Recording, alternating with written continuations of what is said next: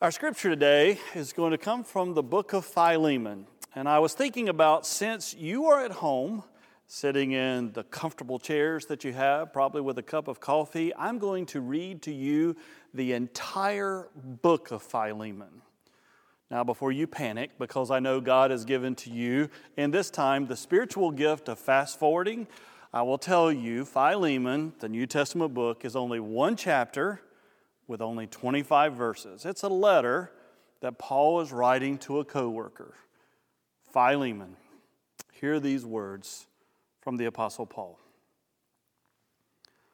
Paul, a prisoner of Christ Jesus, and Timothy, our brother, to Philemon, our dear friend and co worker, to Apphia, our sister, to Archippus, our fellow soldier and to the church in your house.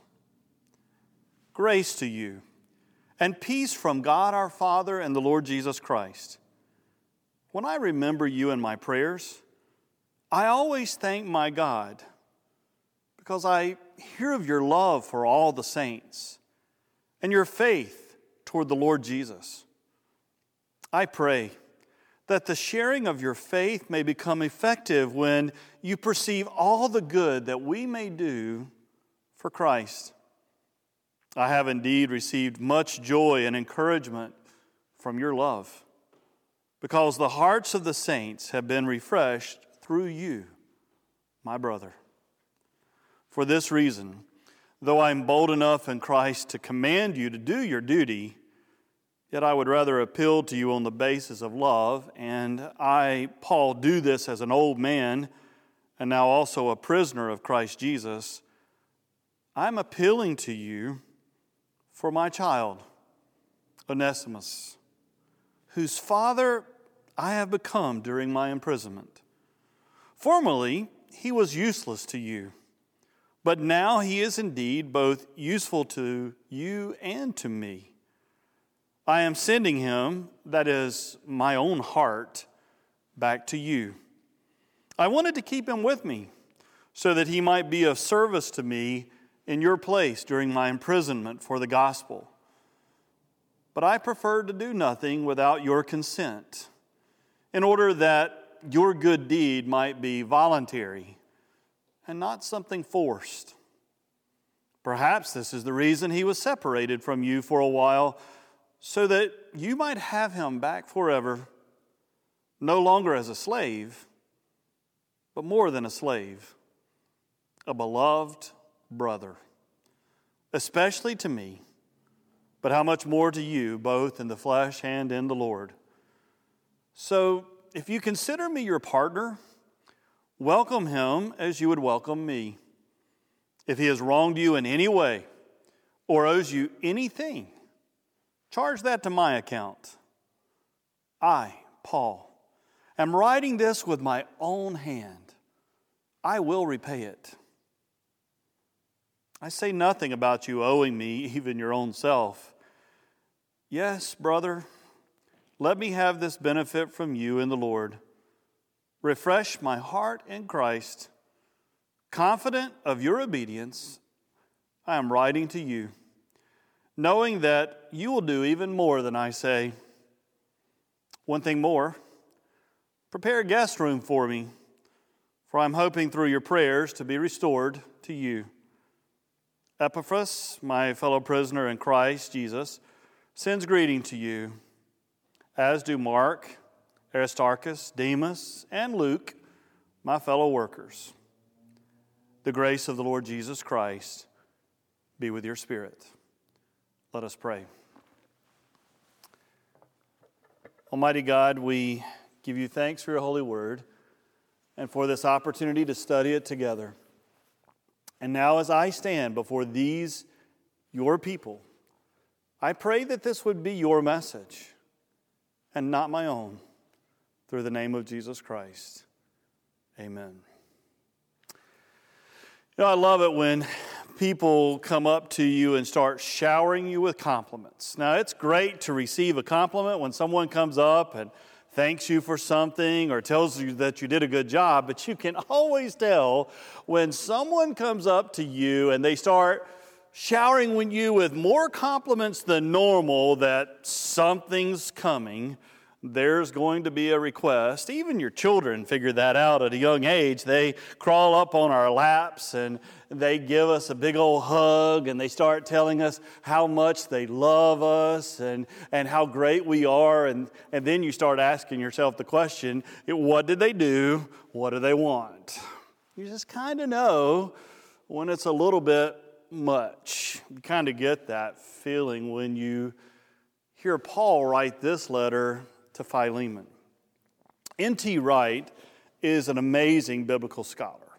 One of the things I love about studying N.T. Wright is uh, he is a Pauline scholar. He loves the Apostle Paul, but he tells you that when you study one of Paul's letters, it's kind of like listening to one side of a telephone conversation.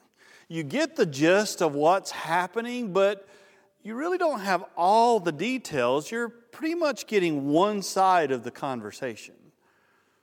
Paul is writing a letter to Philemon here. Philemon is a, a friend, a co worker, someone that Paul trusted. We don't have all the details, but we get the glimpse, we get the gist of what's happening. So, Paul is writing from prison. Once again, he's in prison for his faith, for proclaiming the gospel, and he gets a visit. An unexpected visitor comes to see him.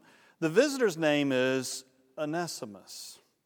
And Onesimus has a relationship with Paul's friend, Philemon. But the relationship is not what you may expect. Onesimus, it appears, is a slave. And in particular, a runaway slave. Slavery in biblical times is a little different than what we often immediately think of when we think of slavery. In biblical times, someone could become a slave pretty quickly. For example, you may have been a noble person in your village and in your community, but if a conquering army comes in, then all of a sudden you may be captured and you may become a slave. You may have been a prominent citizen on one day, a slave on the next.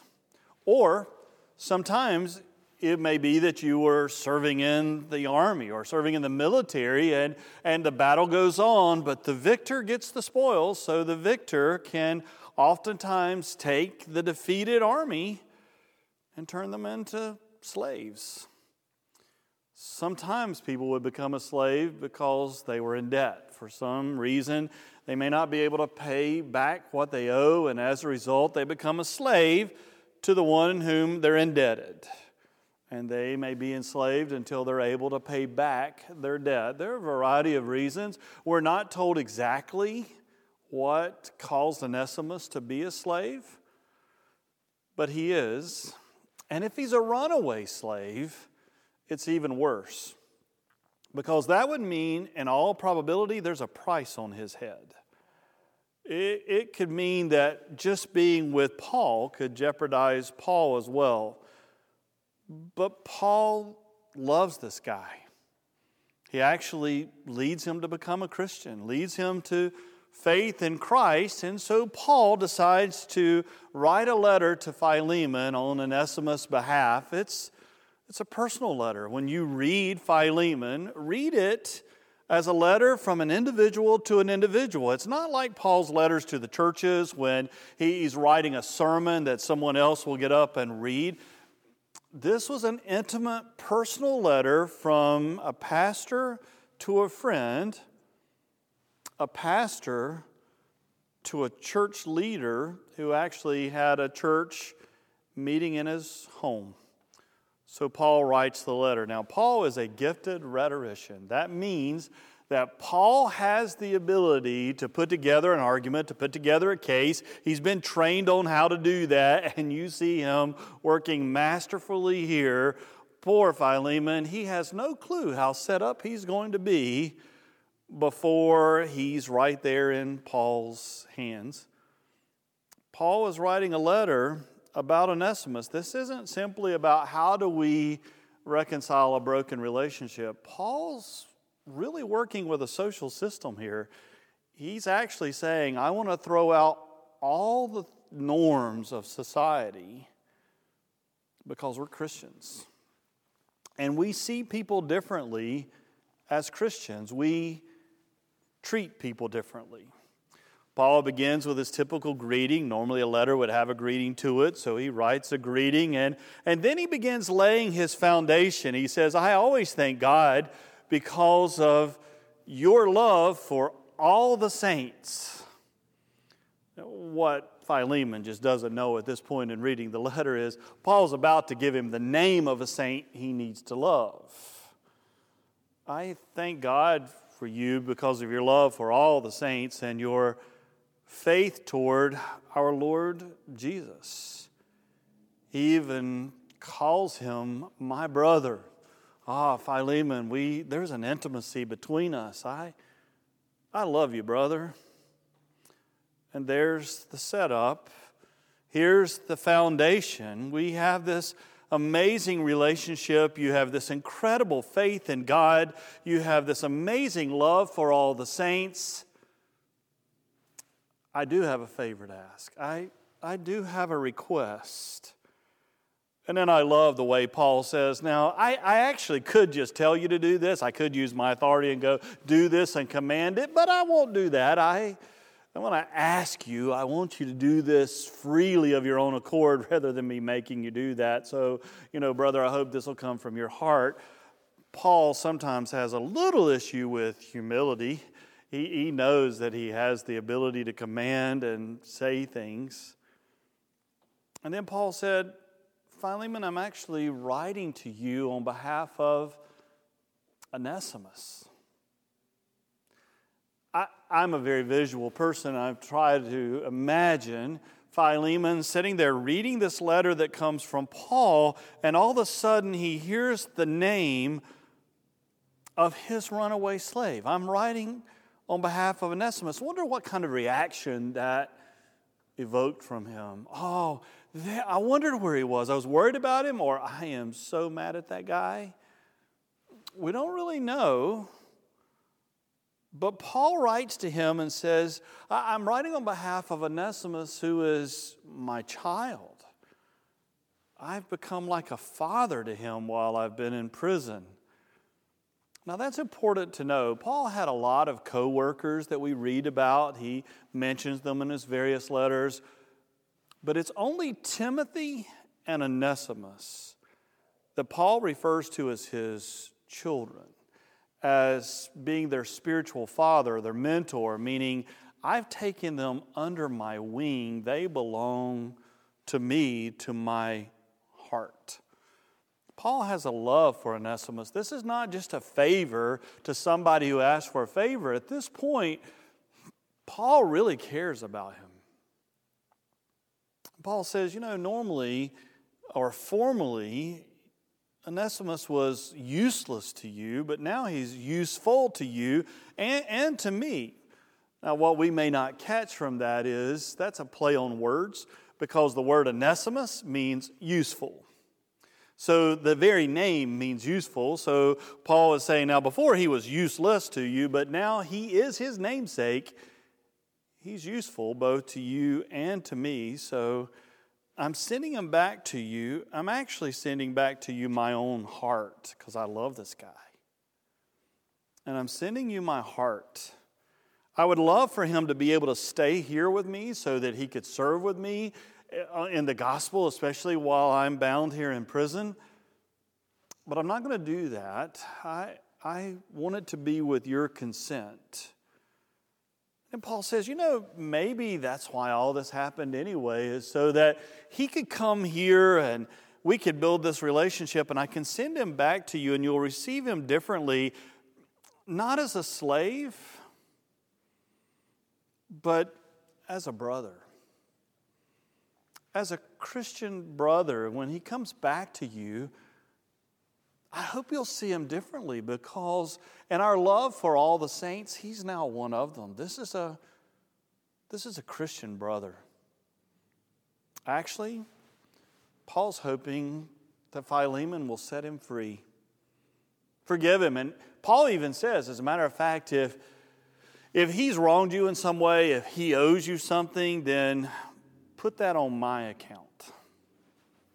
I'll pay for it. As a matter of fact, Paul says, I'm writing this in my own handwriting. Back in biblical times, often when someone was going to write a letter or uh, write a book like a book of the Bible, a longer letter, uh, they would actually use someone like an assistant or a secretary who, who would be able to take the notes for him. And Paul says in some of his letters, you know, in the, at the end, I'm writing this in my own hand so that you know it comes from me. Paul says here in this letter, I'll repay it. I'm writing this in my own hand. In other words, you've got my word on this. You've got my word. And then you, you got to love Paul because sometimes he just doesn't know when to quit. I mean, that's a pretty powerful argument. He goes, Now, actually, I could say that you owe me everything. You even owe me your own life, but I'm not going to say it. Don't you love when people do that? I could say this, but I'm not going to. But he did. And then he turns the screw one more time. He even says, Oh, and by the way, one more thing prepare a room for me when I get out of here. I want to come by and see you and check in on you. And what he's actually saying is, I'm going to come and see if you really did what I asked you to do. I, I want you to get a room ready for me. You see, Paul is writing something much deeper here. Some people wonder why is this book even in the Bible? It just seems to be a, a problem between two people what Paul is showing us is this is actually about reconciliation. You know, we, we can talk a lot about our faith, we can talk a lot about our, our relationship with God, we can talk about how we treat one another. But when it comes time to living it out, that's a little more challenging sometimes. And Paul's actually living it out. I mean, he recognizes that Jesus did that for us. He whatever we owed, He paid the price for us. He redeemed us. He gave His word for us. And now that's what we do for one another. That's how we love one another. But reconciliation, it's tough. One of my favorite stories in the Bible is Luke chapter 15. It's the story of the prodigal son. We've studied it often here in this church, and it's the story about the younger son who goes up to his father and says, Give me everything that's mine, and I'm out of here. And he gets his inheritance, and he leaves, and he goes and wastes it all on riotous living, we're told. And finally, he hits rock bottom.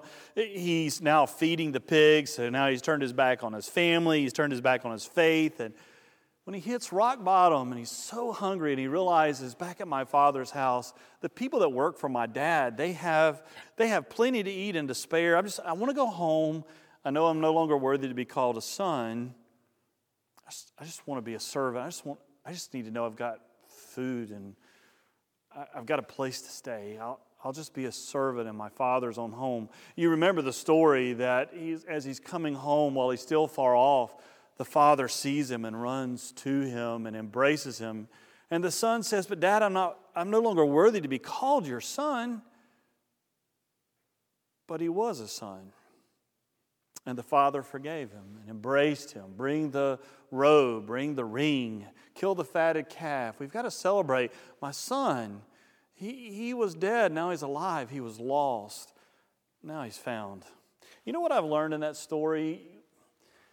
It's easier for me to be in that story as the prodigal son, the one who's coming home being forgiven by the father. It's harder when we're in the spot of the father and our job is to forgive someone else. I mean, we love when someone runs and embraces us when we've messed up. The challenge is our ability to run and embrace someone else when they've messed up, to be able to forgive. You see, Paul really believes what he's been saying. Paul really believes that forgiveness is a reality. He really believes that through Jesus Christ, we begin to look at each other differently. Paul really believes that in Jesus Christ, all those rankings and barriers and differences we've had between us are now removed.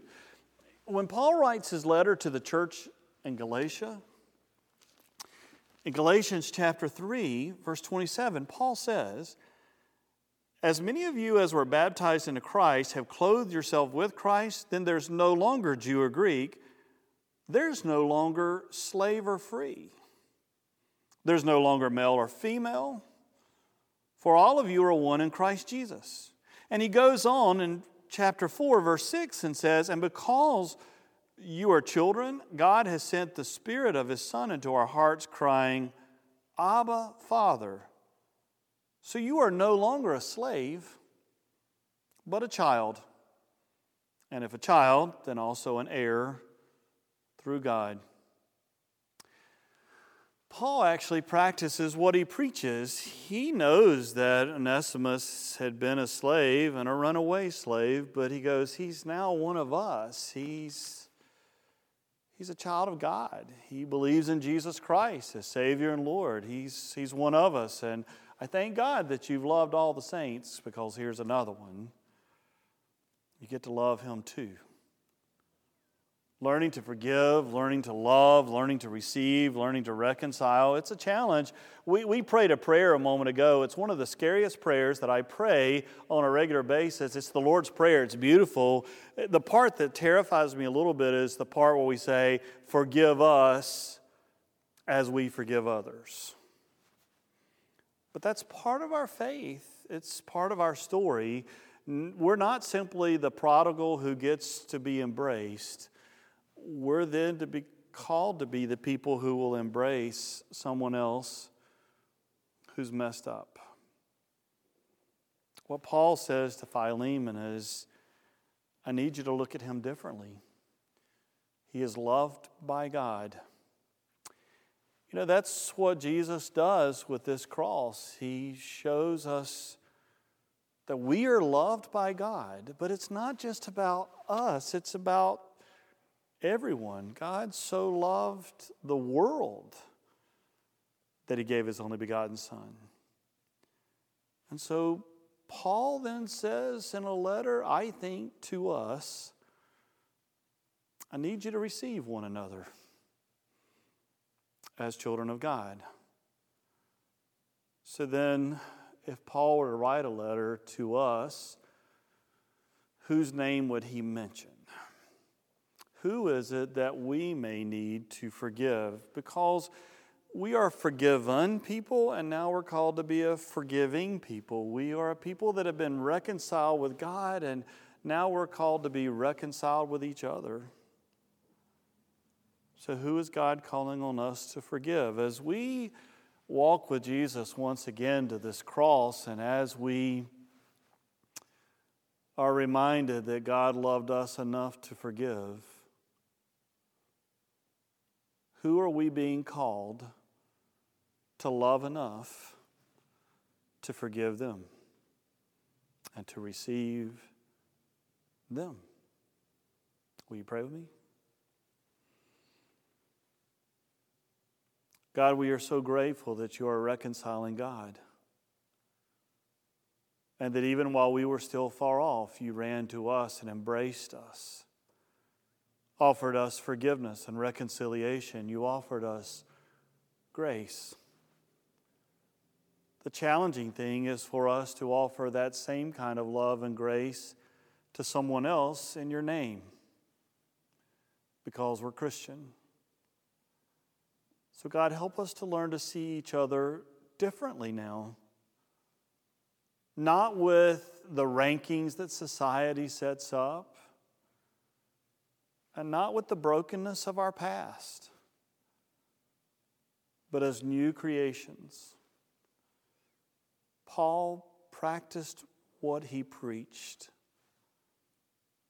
Help us to practice what we preach. In the name of Jesus Christ, we pray. Amen.